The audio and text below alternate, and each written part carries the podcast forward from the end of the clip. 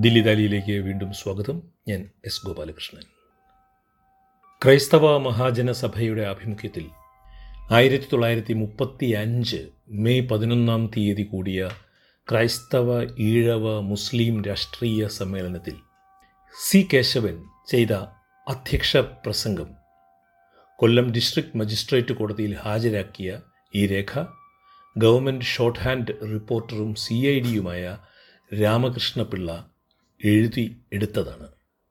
ഈ കോഴഞ്ചേരി പ്രസംഗത്തിൽ തിരുവിതാംകൂർ ദിവാൻ sir C P Ramaswamy അയ്യർക്കെതിരെ സി കേശവൻ അതിശക്തമായി ആഞ്ഞടിക്കുകയായിരുന്നു. ഈ പ്രസംഗത്തിന് ശേഷം അദ്ദേഹം അറസ്റ്റ് ചെയ്യപ്പെടുകയും രണ്ടു കൊല്ലം കഠിന തടവ് അനുഭവിക്കുകയും ചെയ്തു. ഇന്ന് ഈ പ്രസംഗത്തിന്റെ എൺപത്തി അഞ്ചാം വാർഷിക ദിനമാണ്. അതുകൊണ്ടാണ് ദില്ലി ദാരിയുടെ ഏഹ്, ചരിത്ര ശബ്ദരേഖ എന്ന പരമ്പരയിൽ ഇത് ഉൾപ്പെടുത്തിയിരിക്കുന്നത്. കേരള ചരിത്രത്തിലെ പ്രധാനപ്പെട്ട പ്രസംഗങ്ങൾ ഇതുപോലെയുള്ള അവസരങ്ങളിൽ ഇനിയും ദില്ലി ദാലിയിൽ ഉൾപ്പെടുത്തുന്നതായിരിക്കും. സി കേശവന്റെ കോഴഞ്ചേരി പ്രസംഗത്തിന്റെ അച്ചടിച്ച രൂപമാണ് ഇനി നിങ്ങൾ കേൾക്കാൻ പോകുന്നത്. മഹാജനങ്ങളെ രാഷ്ട്രീയമായി വളരെ ഗൗരവമേറിയ പ്രസംഗങ്ങൾ നടന്ന ഒരു സമ്മേളനത്തിന്റെ രാഷ്ട്രീയ കാര്യങ്ങളിൽ ഒരഭിപ്രായം പറയുവാൻ തക്കവിധം പഠിപ്പും പരിചയവുമുള്ള ഒരു മഹാന്റെ അധ്യക്ഷതയിൽ നടന്ന ഒരു സമ്മേളനത്തിന് പിറകെ ഈ അന്ധകാരമായ സമയത്ത് ഒരു രാഷ്ട്രീയ പ്രസംഗം ചെയ്യുന്നതിന് എനിക്ക് ഇടവന്നതിൽ ഞാൻ വ്യസനിക്കുന്നു. എന്നാലും യോഗാധ്യക്ഷൻ എന്ന നിലയിൽ സ്വല്പസമയമെങ്കിലും എനിക്ക് നിങ്ങളോട് പറയുവാനുള്ളത് പറയുന്നത് നന്നായിരിക്കുമെന്ന് തോന്നുന്നു. നാം വ്യാപാരികളാണ് നാം വ്യവസായികളാണ് ചുരുക്കത്തിൽ നാം ബിസിനസ്സുകാരാണ്. നാം ബിസിനസ്സിൽ ഏർപ്പെട്ടിട്ട് വളരെ കാലം കഴിഞ്ഞു. നമ്മുടെ ഈ ബിസിനസ്സാണ് ഈ നാടിനെ അഭിവൃദ്ധിപ്പെടുത്തിയത്. രണ്ടര കൊല്ലത്തോളമായി നാം ഈ പ്രക്ഷോഭണത്തിൽ ഏർപ്പെട്ടിട്ട്. ഇതേവരെ ഈ കാര്യങ്ങളിൽ നാം വളരെ ശ്രദ്ധിച്ചിരുന്നില്ല. എന്നാൽ ഈ രണ്ടര കൊല്ലക്കാലം നമ്മുടെ വ്യവസായങ്ങളും നമ്മുടെ വാണിജ്യങ്ങളും നമ്മുടെ കൃഷിപ്പണികളും അല്പമൊന്ന് മാറ്റിവെച്ചിട്ട് ഈ രാഷ്ട്രീയ പ്രക്ഷോഭണ ബിസിനസ്സിലേക്ക് നാം നമ്മുടെ ശ്രദ്ധയെ തിരിച്ചുവിട്ടു. നമ്മുടെ ഇപ്പോഴത്തെ ബിസിനസ് രാഷ്ട്രീയ പ്രക്ഷോഭണമായിരിക്കുകയാണ്. നാം നമ്മുടെ ബിസിനസ്സിൽ എത്രമാത്രം ആദായം ഉണ്ടാക്കി എന്ന തോത് വെച്ചാണ് ആ ബിസിനസ്സിന്റെ അഭിവൃദ്ധി പരിഗണിക്കുന്നത്. ആ തോത് വെച്ച് നോക്കുമ്പോൾ നമ്മുടെ രാഷ്ട്രീയ പ്രക്ഷോഭണ ബിസിനസ്സിന് നമുക്ക് ലാഭമാണ് ഉണ്ടായിരിക്കുന്നതെന്ന് പരിഗണിക്കേണ്ടിയിരിക്കുന്നു. എങ്ങനെ നമുക്ക് ഉണ്ടായിരുന്ന പ്രതിബന്ധങ്ങൾ നീങ്ങി ഏതെല്ലാം മാർഗങ്ങൾ നമുക്ക് തുറന്നു കിട്ടി എന്നെല്ലാമുള്ള തോതുകളാണ് നമ്മുടെ രാഷ്ട്രീയ പ്രക്ഷോഭണത്തിലെ ലാഭനഷ്ട കണക്കിന് മാനദണ്ഡമായിരിക്കുന്നത്. ഇതിനിടയിൽ ഒരു കാര്യം നാം പ്രത്യേകം ഓർക്കേണ്ടതുണ്ട്. നമ്മുടെ അവകാശ സ്ഥാപന സംബന്ധമായ കാര്യത്തിൽ ലോകചരിത്രത്തിൽ എവിടെ നോക്കിയാലും നാം കാണുന്ന ഒരു പ്രധാന സംഗതി ആ വക കാര്യങ്ങളൊന്നും ശീഘ്രഗതിയിൽ സാധിക്കുന്നതല്ല എന്നുള്ളതാണ്. റഷ്യയിലെ മഹാവിപ്ലവം അയർലൻഡിലെ സ്വാതന്ത്ര്യ സമരം ഇന്ത്യ സാമ്രാജ്യത്തിന്റെ സ്വരാജ്യ സമരം ഇതെല്ലാം അനേക വർഷം തുടരെ പ്രക്ഷോഭണം നടത്തിയതിന്റെ ഫലമായി വന്നതാണ്. ഇന്ത്യ സാമ്രാജ്യത്തിന്റെ സ്വാതന്ത്ര്യ സമരം അതിന്റെ അന്തിമമായ ഉദ്ദേശത്തിൽ എത്തിയിട്ടില്ല എങ്കിലും അത് സ്വാതന്ത്ര്യത്തിനുള്ള വഴി ക്രമേണ തെളിഞ്ഞുകൊണ്ട് തന്നെ പോയിക്കൊണ്ടിരിക്കുന്നു. റഷ്യ സ്വാതന്ത്ര്യ പ്രഖ്യാപനം നടത്തിക്കഴിഞ്ഞു അയർലൻഡ് ഡിവാലറയുടെ കീഴിൽ സ്വാതന്ത്ര്യ പ്രഖ്യാപനം ചെയ്തിരിക്കുന്നു. എന്നാൽ നമ്മുടെ പ്രക്ഷോഭണവും ഇന്ത്യയിലെയോ റഷ്യയിലെയോ അയർലൻഡിലെയോ പ്രക്ഷോഭണവും തമ്മിൽ മൗലികമായ വലിയ വ്യത്യാസമുണ്ട്. ഞാൻ പറഞ്ഞ പ്രക്ഷോഭണങ്ങൾ എല്ലാം ഓരോ രാജ്യക്കാരും അവിടവിടെ നിലനിന്ന ഗവൺമെന്റുകളെ നശിപ്പിച്ച് അവകളുടെ സ്ഥാനത്ത് പുതിയ ഗവൺമെന്റുകളെ സ്ഥാപിക്കുവാൻ ഉദ്ദേശിച്ചിട്ടുള്ള ഒരു പ്രക്ഷോഭണമാകുന്നു. നമ്മുടെ പ്രക്ഷോഭണവും ഈ ഗവൺമെന്റുകളെ തട്ടിയുടച്ച് വേറെ ഒരു ഗവൺമെന്റ് ഉണ്ടാക്കുന്നതിന് തുടങ്ങിയിട്ടുള്ള പ്രക്ഷോഭണവും തമ്മിൽ യാതൊരു സാമ്യവുമില്ല. നമ്മുടെ പ്രക്ഷോഭണം നമ്മുടെ മഹാരാജാവ് തിരുമനസ്സുകൊണ്ട് നമുക്ക് അനുവദിച്ചു തന്നിട്ടുള്ള അവകാശങ്ങൾക്കുള്ള ഒരു വഴക്കാണ്. അതുകൊണ്ടാണ് നമ്മുടെ വഴക്കിനെ അയർലൻഡിലെയോ റഷ്യയിലെയോ പോലെയുള്ള കാലദൈർഘ്യത്തിന്റെ ആവശ്യമില്ല എങ്കിലും തിരുവിതാംകൂറിലെ ഉദ്യോഗസ്ഥന്മാർ രാപകലില്ലാതെ ഭ്രാന്ത് പിടിച്ച് ഓടിക്കൊണ്ടു പോകത്തക്ക വണ്ണം ഗവൺമെന്റിന് അനേകായിരം രൂപ ചെലവാക്കത്തക്ക വണ്ണവും അത്ര വളരെ ശക്തി നമ്മുടെ പ്രക്ഷോഭത്തിനുണ്ടായ സ്ഥിതിക്ക് നമ്മുടെ രണ്ടര കൊല്ലത്തെ പ്രക്ഷോഭണ വ്യാപാരം കാലദൈർഘ്യത്തെ സംബന്ധിച്ചിടത്തോളം തന്നെ വളരെ മെച്ചത്തിൽ തന്നെ സ്ഥിതി ചെയ്യുന്നു. ഈ പ്രക്ഷോഭണ ബിസിനസ്സിന്റെ മുതൽ മുടക്കിനെ പറ്റിയാണ് ചിന്തിക്കാനുള്ളത്. ഇത്ര ഗംഭീരമായി തിരുവിതാംകൂറിന്റെ ഒരറ്റം മുതൽ മറ്റേ അറ്റം വരെ ഇളക്കി മറിച്ച് കഴിഞ്ഞു എന്ന് തിരുവിതാംകൂർ മഹാരാജാവ് തിരുമനസ്സുകൊണ്ട് പോലും പറയിക്കാൻ ഇടവരുത്തിയ ഈ പ്രക്ഷോഭണത്തിന്. ഏകദേശം മൂന്ന് നാല് ലക്ഷം രൂപ മുതൽ മുടക്കുണ്ടാകുമെന്ന് നിങ്ങൾ വിചാരിക്കുന്നുണ്ടാവാം. എന്നാൽ മിസ്റ്റർ എൻ വി ജോസഫിന് ഒരു കണക്കുണ്ട്. ആ കണക്ക് വെച്ച് നോക്കിയാൽ നാം ഒരിക്കലും നിരാശപ്പെടുകയില്ല. നേരെ മറിച്ച് ഏറ്റവും തുച്ഛമായ ഒരു തുക കൊണ്ടാണ് ഈ പ്രക്ഷോഭം നടത്തിയിരിക്കുന്നത് എന്ന് നമുക്ക് ബോധ്യം വരുന്നതാണ്. പരദേശത്ത് നിന്നുകൊണ്ട് നമ്മുടെ പ്രക്ഷോഭണത്തെ വീക്ഷിക്കുന്ന ഒരു പ്രക്ഷോഭകൻ അമ്പരന്ന് പോകത്തക്ക വണ്ണം അത്ര വളരെ കുറച്ച് തുക മാത്രമേ ഈ പ്രക്ഷോഭണത്തിന് വേണ്ടി നാം ഇതുവരെ ചെലവഴിച്ചിട്ടുള്ളൂ. ഇനി ഇതിലേക്ക് വേണ്ടി നമുക്ക് എത്രമാത്രം ശരീരാധ്വാനം ഉണ്ടായി എന്ന് നോക്കാം. ശരീരാധ്വാനം എന്ന് പറയത്തക്ക വണ്ണം ഈ പ്രക്ഷോഭണത്തിന് വേണ്ടി നാം എന്തു ചെയ്തു? ഗവൺമെന്റ് ചില നിരോധന ഉത്തരവുകൾ നൽകിയിരിക്കുന്ന കാലത്ത് ആ ഉത്തരവുകളെ ലംഘിക്കണമോ എന്ന പ്രശ്നം എന്റെ സുഹൃത്തുക്കളായ ചില ആളുകൾ എന്റെ നേരെ എറിഞ്ഞു തന്നിരുന്നു. അങ്ങനെ നിയമലംഘനം ചെയ്യുന്നതിനുള്ള ഒരു പ്രക്ഷോഭണത്തിൽ എത്ര പേരെ ഉണ്ടാകും എന്നൊരു ഹിതപരിശോധന നടത്തിയതിൽ എനിക്കും എന്റെ സ്നേഹിതൻ മിശ്രം മാത്തുണ്ണിക്കും നിരാശയാണ് ഉണ്ടായത്. ആ കാര്യം ലജ്ജയോടുകൂടി ഞാൻ നിങ്ങളുടെ മുമ്പാകെ പ്രസ്താവിച്ചു കൊള്ളുന്നു അതുകൊണ്ട് പറയത്തക്കവണ്ണമുള്ള ശരീരത്യാഗമോ മറ്റു വിധത്തിലുള്ള കായക്ലേശമോ നമ്മുടെ ഇടയിൽ ഉണ്ടായിട്ടില്ല. അങ്ങനെ ശരീരക്ലേശം ഉണ്ടായിട്ടില്ലാത്ത സ്ഥിതിക്ക് നമുക്കതിൽ ഖേദിക്കാനുമില്ല. അതുകൊണ്ട് ഈ നിസ്സാരമായ ശരീര ആയാസം കൊണ്ട് ഇത്രയും കാര്യം നമ്മൾ സാധിച്ചിരിക്കുന്നു. ഇതിലും നമുക്ക് വലിയ നേട്ടമാണ് സത്യത്തിൽ ഉണ്ടായിരിക്കുന്നത്. കോട്ടയത്ത് വെച്ച് ഇക്കഴിഞ്ഞ ആഴ്ച നടന്ന നായർ മഹാസമ്മേളനത്തിൽ മഹാരഥന്മാരായ പല നായർ പ്രമാണിമാരും തിരുവിതാംകൂറിൽ നിന്നും കൊച്ചിയിൽ നിന്നും എന്ന് വേണ്ട കേരളത്തിന്റെ എല്ലാ ഭാഗത്തു നിന്നും അതിപ്രശസ്തരായ നായർ പ്രമാണിമാരും സംബന്ധിച്ചിരുന്നു. ആ യോഗത്തിലെ നാന്ദിയും ഭരതവാക്യവുമായി കേട്ടത് ഒരു ഐക്യ കേരള സൃഷ്ടിയെപ്പറ്റിയാണ്. നായർ സർവീസ് സൊസൈറ്റിയുടെ കരയോഗങ്ങൾ കേരളം മുഴുവൻ സൃഷ്ടിച്ച് അങ്ങനെ ഒരു ഐക്യ കേരള സൃഷ്ടി ഉണ്ടാക്കണം എന്നാണ് മിസ്റ്റർ പാലാട്ട് തുടങ്ങിയ പല മഹാന്മാരും പ്രസംഗിക്കുന്നത് കേട്ടത്. ഒരു ഐക്യ തിരുവിതാംകൂർ സൃഷ്ടിക്കുന്നതിന് മുൻപ് അത് സാധ്യമാണോ എന്നാണ് ആലോചിക്കേണ്ടത്. തിരുവിതാംകൂറിൽ വർഗീയ പ്രാതിനിധ്യം നടമാടുന്ന ഒരു കാലമാണിത്. ബ്രിട്ടീഷ് ഇന്ത്യയിലെ കഥയാണെങ്കിൽ മിന്റോ മോർലിയുടെ കാലം മുതൽ സാമുദായിക പ്രാതിനിധ്യവാദം ഇവിടെ തുടങ്ങിയിട്ടുണ്ട്. അത് ഒടുവിൽ ഇന്ത്യൻ നാഷണൽ കോൺഗ്രസ്സുകാരുടെ ദേശീയവാദത്തെ കയറി പിടിച്ചതും സവർണരുടെ പ്രാതിനിധ്യമുള്ള കോൺഗ്രസിൽ സവർണരുടെ രക്ഷയെ ഉദ്ദേശിച്ച് ഒരു സർവസമുദായ മൈത്രിയും ഒരു ഇന്ത്യൻ നേഷനും ഉണ്ടാക്കുവാൻ ഭാരത മഹാജന സഭക്കാരും ശ്രമിച്ചതുപോലെ ഇന്ന് തിരുവിതാംകൂറിൽ വന്ന് ഒരു ഐക്യ കേരളം സൃഷ്ടിക്കുന്നതിനുള്ള ഉപാധികൾ ആ മഹാരഥന്മാർ പാസ്സാക്കിയതിൽ അത്ഭുതപ്പെടാനേ നമുക്ക് തോന്നുകയുള്ളൂ. ഒരു ഐക്യ കേരള സൃഷ്ടി സാധ്യമാണോ എന്നവർ ആലോചിച്ചു പോലും നോക്കിയിട്ടില്ല. സമുദായങ്ങൾ തമ്മിൽ അവകാശവാദത്തിന് വേണ്ടി തമ്മിൽ തല്ലി തല കീറിക്കൊണ്ടിരിക്കുന്ന ഇക്കാലത്ത് നായന്മാർ മാത്രം സംഘടിച്ച് ഒരു ഐക്യ കേരളത്തെ ഉണ്ടാക്കണമെന്ന് പറയുന്നത് വെറും ഭോഷ്ക്ക് തന്നെ. ബുദ്ധിയുള്ള മനുഷ്യർക്ക് ഇതൊരു പരിഹാസ്യ കാരണമാക്കി തീർക്കാം എന്നല്ലാതെ കാര്യബോധമുള്ളവർക്ക് ഇതിന്റെ പ്രായോഗികതയെപ്പറ്റി വിശ്വാസമുണ്ടാകുകയില്ല. ഇവരാണോ രാജ്യഭരണ തന്ത്രജ്ഞന്മാർ? ഇവർക്ക് ദേശീയത്വം അട്ടിപ്പേറാണ് പോലും. ഇതുപോലെ തന്നെ ബ്രിട്ടീഷ് ഗവൺമെന്റ് സാമാന്യേനെ അംഗീകരിച്ചിട്ടുള്ളതും ഇനി വരാൻ പോകുന്ന ഏത് ഗവൺമെന്റുകളും അംഗീകരിക്കാൻ ഇടയുള്ളതുമായ സാമുദായിക പ്രാതിനിധ്യവാദത്തെ ഭസ്മീകരിക്കുന്നതിന് വേണ്ട ഉദ്ബോധനങ്ങളോട് കൂടിയ കാര്യക്ഷമതാവാദം കൊണ്ട് തങ്ങൾക്ക് ഉദ്യോഗം മുഴുവനും കരസ്ഥമാക്കി വയ്ക്കാമെന്നാണ് മറ്റുള്ളവരുടെ മേൽ കുതിര കയറി നിന്ന് അഭ്യാസം ചെയ്യുന്ന കുത്തക സമുദായക്കാർ വിചാരിക്കുന്നത്. അല്ലാതെ കാര്യക്ഷമത എന്ന് പറയുന്നതിൽ മറ്റൊരു ഉദ്ദേശശുദ്ധിയുമില്ല. ഈ കാര്യക്ഷമത പരിശോധിക്കുന്നതിനുള്ള വിധങ്ങൾ നമ്മുടെ ഗവൺമെന്റിനോ മറ്റേതെങ്കിലും ഗവൺമെന്റുകൾക്കോ കണ്ടുപിടിക്കുവാൻ ഇതുവരെ സാധിച്ചിട്ടില്ല. കാര്യക്ഷമതയെപ്പറ്റി പറയുമ്പോൾ സ്വഭാവശുദ്ധി ആവശ്യം വേണ്ടതായ ഒരു വിശേഷ അംശമാകുന്നു. ഇത് കണ്ടുപിടിക്കുന്നതിനുള്ള മാനദണ്ഡം ഒരു ഗവൺമെന്റിനുമില്ല കാര്യക്ഷമത വാസ്തവത്തിൽ വേണമെങ്കിൽ അത്ര വളരെ സാമർഥ്യമൊന്നുമില്ലെങ്കിലും സ്വഭാവശുദ്ധിയുള്ള ആളുകളെ ന്യായം ചെയ്യാൻ ആഗ്രഹവും കഴിവുമുള്ള ആളുകളെ എങ്കിലും നിയമിക്കാം എന്നുള്ളതാണ്. ഈ കാര്യക്ഷമതാവാദമൊന്നും ഈ നായന്മാർ മുമ്പ് നടത്തിയ മലയാളി മെമ്മോറിയൽ വാദകാലത്ത് കണ്ടില്ല. അത് സ്വന്തം കാര്യം. ഇപ്പോൾ കാര്യക്ഷമത എന്ന് പറഞ്ഞ് മറ്റുള്ളവരെ കബളിപ്പിക്കത്തക്കവണ്ണം അവർ അത്ര വളരെ ബുദ്ധിമാന്മാരും നമ്മൾ അത് കേട്ട് അനുസരിക്കത്തക്കവണ്ണം മണ്ടന്മാരുമാകുന്ന കാലം ഇനി വരികയില്ല. നിശ്ചയം. ഡോക്ടർ നോക്സ് ഒരു റിപ്പോർട്ട് ഗവൺമെന്റിലേക്ക് സമർപ്പിച്ചിട്ടുള്ളതായി കേട്ടു. ആ റിപ്പോർട്ടിൽ എന്തോ ഗുണകരമായ ചില സംഗതികൾ അടങ്ങിയിരിക്കുന്നതായി അറിഞ്ഞപ്പോൾ അവരുടെ വയറ്റിൽ ഒൻപതാം ഉത്സവം തുടങ്ങി. ഗവൺമെന്റ് നമുക്കെന്തോ ചെയ്യാൻ പോകുന്നു എന്നറിഞ്ഞ് അവരെ അതിൽ നിന്നും പിന്തിരിപ്പിച്ച് ഉദ്യോഗ കുത്തക എന്നേക്കും പരിപാലിച്ചു കൊണ്ടുപോകണം എന്നുള്ളതാണ് കോട്ടയത്ത് വെച്ച് കൂടിയ സമ്മേളനത്തിന്റെ ഉദ്ദേശമെന്ന് തോന്നുന്നു. നായന്മാർ പടവെട്ടിയ കാര്യവും ഇവിടെ എല്ലാ എല്ലാവരെയും സംരക്ഷിച്ച കാര്യവുമൊക്കെ അവർ അവിടെ പ്രസ്താവിച്ചതിന്റെ കാര്യമെന്താണ്? അവർ എന്നാണ് പടവെട്ടിയത്? അവർ ആരെയാണ് ഏത് രാജ്യത്താണ് വാളിന്റെ തുമ്പത്ത് രക്ഷിച്ച് നിർത്തിയത്? ഇതൊന്നും നമ്മെ ആരെയും രക്ഷപ്പെടുത്താനല്ല പറഞ്ഞത്. സർ ഹബീബുള്ള അറുപത് വയസ്സ് കഴിഞ്ഞിരിക്കുന്ന ഒരു വയസ്സനാണ്. അദ്ദേഹത്തെ ഭയപ്പെടുത്താനാണ് ഈ പ്രസ്താവനകളെല്ലാം. നമ്മൾക്ക് വല്ല സൗജന്യവും ഗവൺമെന്റ് ചെയ്യാൻ വിചാരിക്കുന്നുണ്ടെങ്കിൽ ഗവൺമെന്റ് നിങ്ങൾ അതൊന്നും ചെയ്യരുത്. ഞങ്ങൾ അതിനെതിരാണ്. ഉദ്യോഗം നോക്കുന്നതിന് ഞങ്ങൾക്ക് മാത്രമേ കാര്യക്ഷമതയുള്ളൂ. ഞങ്ങൾക്ക് ഉദ്യോഗം തന്നില്ല എങ്കിൽ ഞങ്ങൾ പടവെട്ടിയവരും വാളിന്റെ തുമ്പത്ത് രാജ്യത്തെ പിടിച്ചവരുമാണെന്ന് ഓർമ്മ വേണമെന്ന് വീരവാദം പറഞ്ഞാൽ ഗവൺമെന്റ് സർ ഹബീബുള്ളയുടെ ഗവൺമെന്റ് ഒരുപക്ഷെ പരിഭ്രമിച്ചേക്കും എന്നാണ് ഈ സാധുക്കളുടെ വിചാരം. കഴിഞ്ഞ കൊല്ലം നിവർത്തനം എന്ന് കേട്ടപ്പോൾ ഭ്രാന്തി പിടിച്ചുണ്ടായ തുള്ളലാണ് നാം തിരുവനന്തപുരത്ത് കൂടിയ നായർ സമ്മേളനത്തിൽ കണ്ടത്. കോട്ടയം സമ്മേളനം സർക്കാർ ഉദ്യോഗസ്ഥന്മാർ കൂടി സഹകരിച്ച ഒരു സമ്മേളനമാണെന്നും കേട്ടു.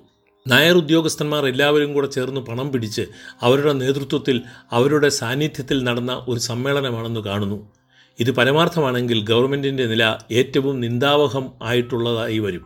എന്താണെന്ന് വെച്ചാൽ ഈഴവനോ ക്രിസ്ത്യാനിയോ മുസ്ലിമോ ആണ് ഈ ഉദ്യോഗസ്ഥനെങ്കിൽ അവന്റെ സമുദായ നന്മയെ മാത്രം ലാക്കാക്കി പ്രക്ഷോഭണത്തിൽ ഏർപ്പെട്ടിരിക്കുന്ന ആരുടെയെങ്കിലും വീട്ടിൽ അവർ കടന്നു ചെന്നു എന്നറിഞ്ഞാൽ അത് രഹസ്യമായി അന്വേഷിച്ചറിയാൻ ഒരു ഉപജാപക സംഘം സൃഷ്ടിക്കപ്പെട്ടതായും അതിൽ ഈ ഉദ്യോഗസ്ഥന്മാരെല്ലാം പങ്കുകൊണ്ടതായും അവരുടെ നേതൃത്വത്തിൽ ഗൂഢാലോചന നടന്നതായും മറ്റും കൊട്ടാരം വരെ അറിയിക്കാനും കൊട്ടാരത്തിലെ അതൃപ്തി സമ്പാദിക്കുവാനും ഒരുങ്ങുന്നതിനുള്ള ഒരു സംരംഭം ഗവൺമെന്റ് ഏറ്റെടുത്തിട്ടുള്ളതായും അനുഭവമുണ്ട്. എന്നാൽ നായർ ഉദ്യോഗസ്ഥന്മാർക്ക് അവരുടെ സാമുദായികമായ ഏത് സംരംഭത്തിലും പങ്കുകൊള്ളാം. അവർക്ക് എവിടെയും പ്രവേശിക്കാം ഏതുപദേശവും കൊടുക്കാം. പണം വാരിക്കോരി സംഭാവന ചെയ്യാം. ഈ നയം സർ ഹബീബുള്ളയുടെ ഗവൺമെന്റ് കൈക്കൊള്ളുന്നത് ഒരു കാരണവശാലും നന്നല്ല. അദ്ദേഹത്തിന്റെ വാർദ്ധക്യത്തിന് തന്നെ അത് അപമാനമാണ്. ഈ നാട്ടിൽ ന്യായം നടത്തണമെന്ന് അദ്ദേഹം ആഗ്രഹിക്കുന്നെങ്കിൽ ഒരു വർഗത്തിന് മാത്രം ന്യായം ചെലുത്താതെ എല്ലാ വർഗങ്ങൾക്കും നിഷ്പക്ഷമായ തോതിൽ ന്യായം നടത്തുവാൻ അദ്ദേഹം ശ്രമിക്കേണ്ടതാണ്. മറ്റൊരു വിഷയമാണ് പ്രായപൂർത്തി വോട്ടവകാശ പദ്ധതി. പരിഷ്കാര സൂര്യന്റെ അരുണകിരണങ്ങൾ എത്തിയിട്ടുള്ള നാടുകളിലെല്ലാം പ്രായപൂർത്തി വോട്ടവകാശത്തെ സ്വാഗതം ചെയ്യുന്നതായി നാം കാണുന്നുണ്ട്. ഇത് ഇല്ലാത്ത എവിടെയും ഉത്തരവാദിത്വ ഭരണം നടപ്പിലാക്കുവാൻ സാധ്യമല്ല. ഏത് പരിഷ്കൃതമായ ഗവൺമെന്റിലും ഉത്തരവാദിത്വ ഭരണവും പ്രായപൂർത്തി വോട്ടവകാശവും മൗലികമായ തത്വത്തിന്മേൽ സ്ഥാപിച്ച് രാജ്യ ഭരണം നടത്തണം എന്ന് വാദിക്കുന്നവരാണ് ഇന്നത്തെ ജനസാമാന്യം. ഇങ്ങനെയിരിക്കെ കൊട്ടിഘോഷിക്കുന്ന നായന്മാർ തിരുവിതാംകൂറിനെ പടവെട്ടി ജയിച്ചു എന്ന് അഭിമാനം കൊള്ളുന്ന ദേശീയവാദികൾ പ്രായപൂർത്തി വോട്ടവകാശങ്ങളുടെ ആവശ്യമില്ല എന്ന് ഇവിടെ പ്രസ്താവിച്ചിരിക്കുന്നു. എത്ര ലജ്ജാവഹം. ഇവരാണോ തിരുവിതാംകൂറിലെ ജനകീയ ഭരണത്തെ നയിക്കുന്നതിന് കോൺഗ്രസ് കൊടിയുമേന്തി നടന്നത്. മുഴുവൻ നമ്മുടെ കണ്ണിൽ മണ്ണിടാൻ എടുത്ത തന്ത്രങ്ങളാണ്. ഇവരുടെ കൈപ്പിടിക്കകത്ത് ഒതുങ്ങി നിൽക്കുന്ന മനുഷ്യ വകകളാണ് നമ്മളെന്ന് ആ പാവങ്ങൾ വിഭ്രമിച്ചു. അതിനുള്ള ചരട് ഇന്ന് പൊട്ടിയിരിക്കുന്നു. കുത്തക സമുദായക്കാർക്ക് ഇനി ഈ നാട്ടിൽ സ്ഥാനമില്ലെന്ന് മനസ്സിലായി തുടങ്ങിയിരിക്കുന്നു. ഇത് കണ്ടപ്പോഴാണ് ശ്രീമാൻ മള്ളൂർ ഗോവിന്ദപിള്ളയെ പോലെയുള്ള ആളുകൾ പ്രായപൂർത്തി വോട്ടവകാശം ഇപ്പോൾ കൊടുക്കേണ്ട ഫ്രാഞ്ചൈസ് ഒന്ന് താഴ്ത്തിയാൽ മതി എന്നഭിപ്രായപ്പെട്ടത് നമ്മുടെ മഹാരാജാക്കന്മാർ പോലും ജനസംഖ്യാനുപാതികമായ അവകാശങ്ങൾക്ക് വേണ്ടി വാദിക്കുന്ന ഒരു കാലമാണിത്. എന്റെ രാജ്യത്ത് അൻപത്തിരണ്ട് ലക്ഷം ജനങ്ങളുണ്ട്. അതുകൊണ്ട് രണ്ട് സീറ്റ് പോരാ. മൂന്നും നാലും സീറ്റുകൾ ഫെഡറേഷൻ നിയമസഭകളിൽ ഞങ്ങൾക്കുണ്ടായിരിക്കണമെന്ന് അവർ നമ്മുടെ മഹാരാജാക്കന്മാർ വീണ്ടും പറയുന്നത് എന്തുകൊണ്ടാണെന്ന് വെച്ചാൽ അപ്രകാരം ജനസംഖ്യാനുപാതികമായ പ്രാതിനിധ്യം ഞങ്ങൾക്ക് കിട്ടുന്നില്ല എങ്കിൽ ഞങ്ങൾ ഫെഡറേഷനിൽ ചേരുന്നില്ല എന്നാണ്. അതായത് ഞങ്ങളും നിവർത്തനം അനുഷ്ഠിക്കുന്നു എന്ന് പറയുന്നു. നാം പറയുന്നതും നമ്മുടെ മഹാരാജാക്കന്മാർ പറയുന്നതും ഒന്നു തന്നെയാണ്.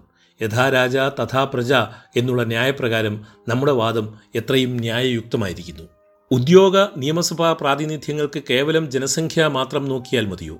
ഈ ചോദ്യം നായന്മാരിൽ പലരും ചോദിക്കുന്നുണ്ട്. പോരാ എന്ന് ഞാനും പറയുന്നു. എന്തിനാണ് ഈ നിയമസഭ? മഹാരാജാവിന് സർവാധികാരമുള്ള ഒരു രാജ്യമാണിത്. സർവജനങ്ങളുടെയും ക്ഷേമവും സുഖവും നോക്കി അദ്ദേഹം രാജ്യം ഭരിച്ചുകൊള്ളും. കൂടുതലായി വന്നാൽ അപേക്ഷകളിന്മേലൊരു ശുപാർശ ചെയ്യുന്നു. ഈ അപേക്ഷ ആർക്കാണ്? സങ്കടക്കാർക്ക് നായരെന്ന് പറഞ്ഞാൽ അത് ഗവൺമെന്റാണ് നായരും പട്ടരും ചേർന്നാൽ ഗവൺമെന്റായി പിന്നെ കുറേ ചെട്ടികളും കാണും. ഇത്രയും കൂടിയതാണ് വാസ്തവത്തിൽ നമ്മുടെ ഗവൺമെന്റ് അവരുടെ സങ്കടം വാസ്തവത്തിൽ ഗവൺമെന്റിന്റെ സങ്കടം തന്നെ. ആ നിലയ്ക്ക് നായർക്ക് സങ്കടം ഉണ്ടാകേണ്ടതായും അത് പറയേണ്ടതായുമുള്ള ആവശ്യമില്ല. ഒരു സങ്കടമോ ആവലാതിയോ ബോധിപ്പിച്ച് ആ തീരുമാനം ഉണ്ടാക്കുവാനുള്ള അപേക്ഷയോടുകൂടി ഏതെങ്കിലും ശുപാർശകൾ ഗവൺമെന്റിലേക്ക് അയക്കാൻ അവകാശമുള്ള നിയമസഭയിൽ നായർക്ക് ഇനിയും എന്തിനു പ്രാതിനിധ്യം വേണമെന്ന് ഞാൻ ചോദിക്കുന്നു. മഹാരാജാവ് തങ്ങളുടെ സ്വന്തം എന്ന് പറയുന്ന നായർക്ക് എന്തിനാണ് നിയമസഭയിൽ പ്രാതിനിധ്യം? അതുകൊണ്ട് അവരുടെ പ്രാതിനിധ്യം കൂടി വാസ്തവത്തിൽ അതിന്റെ ആവശ്യമുള്ള സമുദായക്കാർക്ക് കൊടുക്കുക എന്നുള്ളതാണ് ജനസംഖ്യാ അനുപാതികമായ പ്രാതിനിധ്യം മാത്രം പരിഗണിച്ചാൽ പോരെന്ന് പറയുന്നതെങ്കിൽ ആ ഭാഗം ഞാൻ സമ്മതിച്ചു. അതല്ല സകലത്തിന്റെയും ഭൂരിപക്ഷം തങ്ങൾക്ക് വേണം.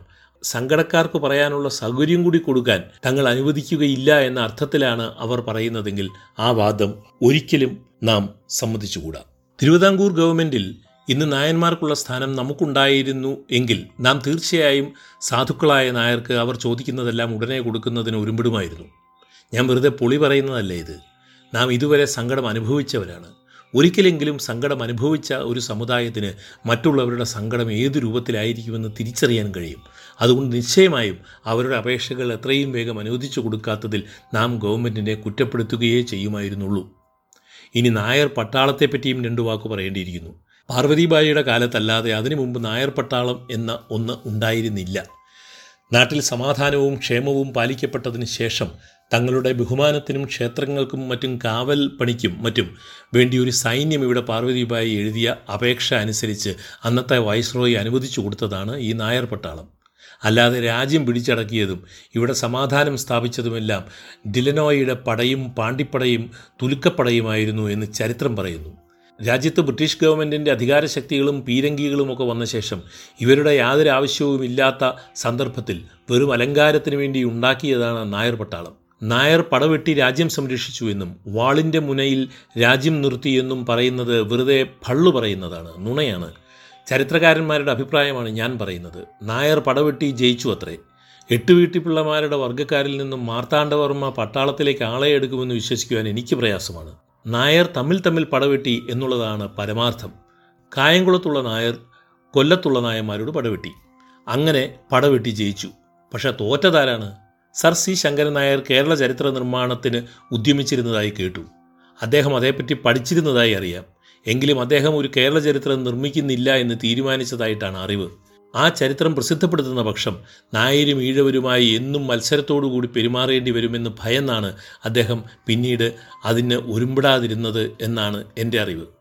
അവരുടെ യഥാർത്ഥ ചരിത്രവും അവർ പൊങ്ങച്ചം പറഞ്ഞു പുകഴ്ത്തുന്ന ചരിത്രവും തമ്മിലുള്ള അന്തരം അത്രമാത്രമുണ്ട് എന്ന് ഇതിൽ നിന്ന് ഊഹിക്കുവാൻ കഴിയും. വെറും മരണഗോഷ്ഠികളാണ് നായന്മാർ കാണിച്ചിരുന്നത്. വെറും വീരവാദങ്ങളാണ് അവർ പ്രസ്താവിക്കുന്നത്. ഈ പട്ടാളത്തിൽ നമുക്കെന്തുകൊണ്ട് പ്രവേശനം അനുവദിച്ചുകൂടാ അവരെക്കാൾ ഭംഗിയായി യുദ്ധം ചെയ്യാൻ നമുക്കറിയാം. അത് ചരിത്രസമ്മതമുള്ള ഒരു കാര്യവുമാണ്. കാറ്റത്ത് പറന്നു വീഴാതിരിക്കാൻ ഒരു കനത്തിന് വേണ്ടി വെച്ചിരിക്കുന്ന സാധനമാണ് ഇന്ന് നായന്മാരുടെ കയ്യിലിരിക്കുന്ന തോക്ക്. വെറും കാവൽപ്പണിയാണ് ഇന്നവർ നടത്തുന്നത്. അവരുടെ പ്രധാന ജോലി ഊണും ഉറക്കവുമാണ്. അവരെക്കാൾ ഊർജിതമായി നിൽക്കാനും തോക്കിന്റെ തുരുമ്പ് തുടയ്ക്കാനും മറ്റും നമുക്കറിയാം. ഇന്ന് നായർ പട്ടാളത്തിൽ കാണുന്ന ആളുകളെക്കാൾ നല്ല വീര്യമുള്ള ആളുകളെ നമ്മുടെ കൂട്ടത്തിൽ നിന്നെടുത്താൽ മതി. ഏതായാലും നായർ പടവെട്ടിയിട്ടില്ല. ഈ രാജ്യത്തിനു വേണ്ടി അവർ ഒരു ചുക്കും ചെയ്തിട്ടില്ല.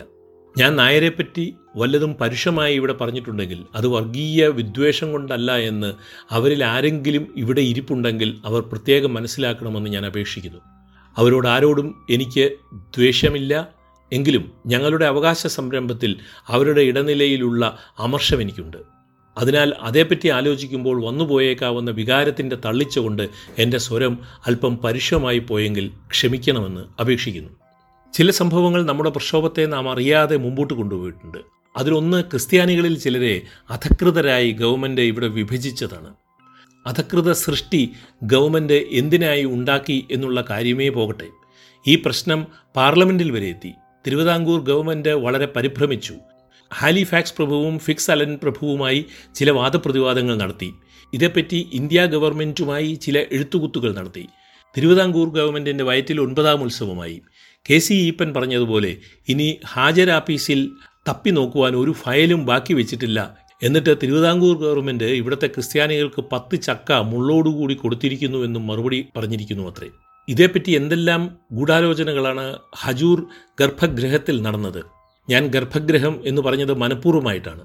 ഹജൂർ ഓഫീസിനുള്ളിൽ ഒരു ഗർഭഗൃഹമുണ്ട് അവിടെ ഈഴവനായ ഉദ്യോഗസ്ഥനോ ക്രിസ്ത്യാനിയായ ഉദ്യോഗസ്ഥനോ ഒരു മുസ്ലിം ഉദ്യോഗസ്ഥനോ പ്രവേശനമില്ല.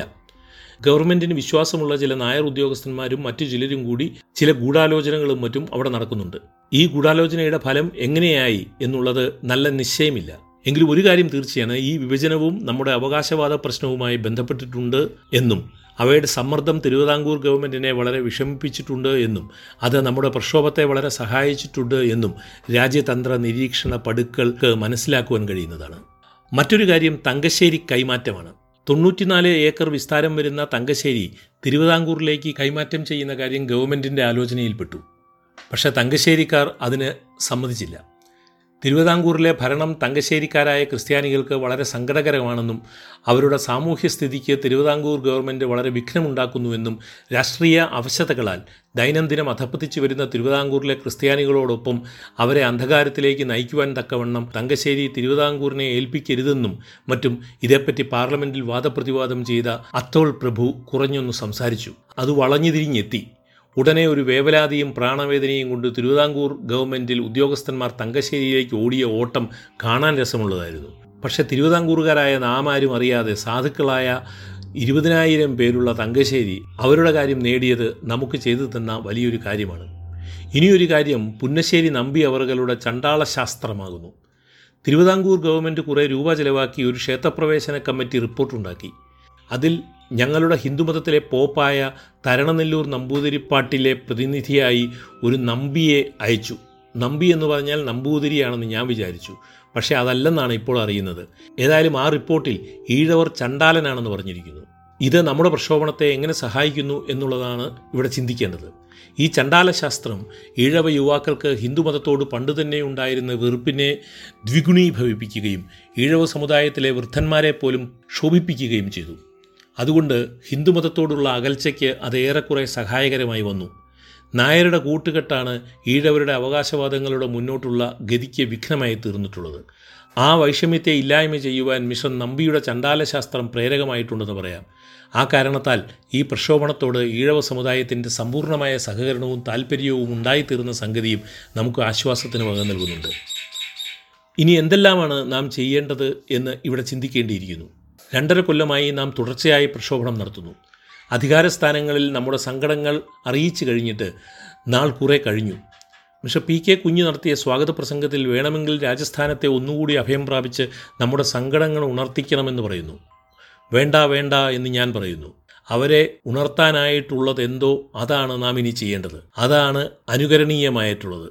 അതിനുള്ള ഒരു പ്രോഗ്രാം ഇന്നത്തെ സംയുക്ത സംഘത്തിനുണ്ട്. അവർ കഴിഞ്ഞ മൂന്ന് നാല് മാസമായി യാതൊന്നും പ്രവർത്തനത്തിൽ കൊണ്ടുവരാതിരുന്നു. എന്നാൽ ഇന്നലെ കൂടിയ യോഗത്തിൽ വെച്ച് വളരെ വിപുലമായ ഒരു കാര്യപരിപാടി രൂപീകരിച്ചിട്ടുണ്ട്. അത്ര വളരെ വിഷമമില്ലാത്ത ഒരു കാര്യപരിപാടിയാണ് അത് അതായത് നമ്മുടെ സങ്കടങ്ങളെല്ലാം വൈസ്രോയുടെ അടുക്കൽ അറിയിക്കുക എന്നുള്ളതാണ്. നമ്മുടെ അവകാശ സംരക്ഷണത്തിന് ഏത് മാർഗം സ്വീകരിച്ചാലാണോ കാര്യം നടപ്പാകുക ആ മാർഗം സ്വീകരിക്കേണ്ട ബാധ്യത നമുക്കുണ്ട്. ഒരു മുപ്പത്തഞ്ച് കൊല്ലത്തിന് മുമ്പ് ഡോക്ടർ പൽപ്പുവിന്റെ നേതൃത്വത്തിൽ ഈഴവരുടെ ഒരു മെമ്മോറിയൽ വൈസ്രോയ്ക്ക് അയച്ചതിന്റെയും പാർലമെന്റിൽ ചോദ്യം ചെയ്തതിന്റെയും ഫലമാണ് കാട്ടിലുള്ള പഞ്ചായത്ത് ഡിപ്പാർട്ട്മെന്റിൽ അഞ്ച് രൂപ ശമ്പളത്തിൽ ഞങ്ങൾക്ക് ആദ്യം ജോലി കിട്ടിയത്. അതുകൊണ്ട് നമ്മുടെ സങ്കടങ്ങൾ വ്യവസ്ഥാപിത മാർഗങ്ങളിൽ കൂടി അധികൃത സ്ഥാനങ്ങളിൽ അറിയിക്കുന്നതിന് ഇനി നാം സംശയിക്കേണ്ടതില്ല. അതിന് നിങ്ങൾ യഥാശക്തി സഹായം ചെയ്യുകയും ഒപ്പുകൾ ഇട്ടുകൊടുക്കുകയും ചെയ്യണം. മെമ്മോറിയൽ ഒപ്പിടുന്ന കടലാസുകൾ പ്രത്യേകം അച്ചടിച്ചിരിക്കും. അതിന്റെ ബാക്കി വശവും മറുവശവും ഒപ്പിട്ട് നൽകണം. ഇങ്ങനെ അനേകായിരം ഒപ്പുകൾ ശേഖരിക്കണം.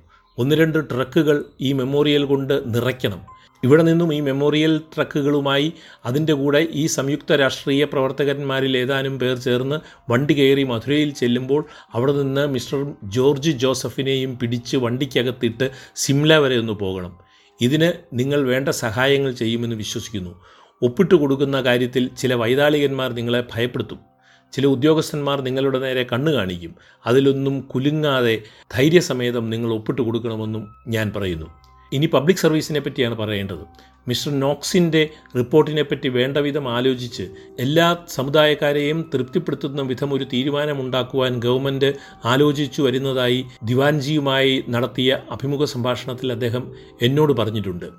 സർ ഹബീബുള്ളയ്ക്ക് വാർദ്ധക്യം പിടികൂടിയിട്ടുണ്ട് എന്ന ദോഷം ഞാൻ വിസ്മരിക്കുന്നില്ല. ബ്രിട്ടീഷ് ഇന്ത്യയിൽ അദ്ദേഹം ചെയ്തതായി പറയുന്ന സേവനങ്ങളെക്കുറിച്ച് നമുക്ക് തോന്നുന്ന മതിപ്പ് ശരിയാണെങ്കിൽ അദ്ദേഹത്തിന് ഇവിടുത്തെ പ്രശ്നത്തിന് പരിഹാരമുണ്ടാക്കുവാൻ കഴിയുന്നതാണ്. പക്ഷേ അദ്ദേഹത്തിന്റെ നേരെ വേറെ ചിലരുടെ ദൃഷ്ടിപാതം ഉണ്ടായിട്ടുണ്ട് എന്ന് വേണം വിചാരിക്കുവാൻ. ഞാൻ പറയുന്നത് സർ സി പിയെ പറ്റിയാണ്. ആ ജന്തു നമുക്ക് ആവശ്യമില്ല. ഞാൻ ജന്തു എന്ന് പറഞ്ഞത് ഹിന്ദു എന്നാണ്. അദ്ദേഹം ഈഴവനും ക്രിസ്ത്യാനിക്കും മുസ്ലിമിനും ഒരു ഗുണവും ചെയ്യുകയില്ല. ഇത് ഞാൻ പറയുമ്പോൾ നിങ്ങളുടെ ആരുടെയും മുഖത്ത് പ്രതിഷേധത്തിന്റെ ചേഷ്ട ഞാൻ കാണുന്നില്ല. ഈ വിദ്വാൻ ഇവിടെ വന്നതിൽ പിന്നെയാണ് തിരുവിതാംകൂർ രാജ്യത്തെപ്പറ്റി ഇത്ര ചീത്തയായ പേര് പുറത്തു പരന്നത്. ഈ മനുഷ്യൻ പോയെങ്കിലല്ലാതെ ഈ രാജ്യം ഗുണം പിടിക്കുകയില്ല. നാം ഇത്രയും സംഗതികൾ നമ്മുടെ മൂന്ന് സമുദായങ്ങളുടെയും സംയുക്തമായ സംഘടന കൊണ്ട് സാധിച്ചു. നാം സാധിച്ചത് വളരെ കുറച്ചേ ഉള്ളൂ എന്നുള്ള അഭിപ്രായക്കാർ ഉണ്ടായേക്കാം. എങ്കിലും നാം ചിലതെല്ലാം സാധിച്ചു എന്നുള്ളത് നമ്മുടെ എതിരാളികൾ പോലും സമ്മതിക്കുന്ന ഒരു കാര്യമാണ്. അതുകൊണ്ട് ഈ മൂന്ന് സമുദായങ്ങളും ഒന്നിച്ചു ചേർന്നുള്ള ഘടന നിയമസഭയിൽ നമുക്ക് കുറേ സ്ഥാനങ്ങൾ കിട്ടിയാലും ഇല്ലെങ്കിലും ഇനിയും തുടർന്നു കൊണ്ടുപോകേണ്ടതാണ് എന്നാണ് എന്റെ അഭിപ്രായം. ഈ സംയുക്ത പ്രസ്ഥാനക്കാർ തിരുവിതാംകൂറിലെ ഒരു ശാശ്വത കക്ഷിയായി നിൽക്കട്ടെ എന്നുള്ള പ്രാർത്ഥനയോടുകൂടി ഞാൻ വിരമിക്കുന്നു. ദില്ലി ദാലിയുടെ ചരിത്ര ശബ്ദരേഖകൾ എന്ന പരമ്പരയിലെ ഒന്നാമത്തെ ഭാഗമാണ് നിങ്ങൾ കേട്ടത്. ഇതോടുകൂടി ഈ മലയാളം പോഡ്കാസ്റ്റിന്റെ ഈ ലക്കം അവസാനിക്കുന്നു. സ്നേഹപൂർവം ഞാൻ എസ് ഗോപാലകൃഷ്ണൻ.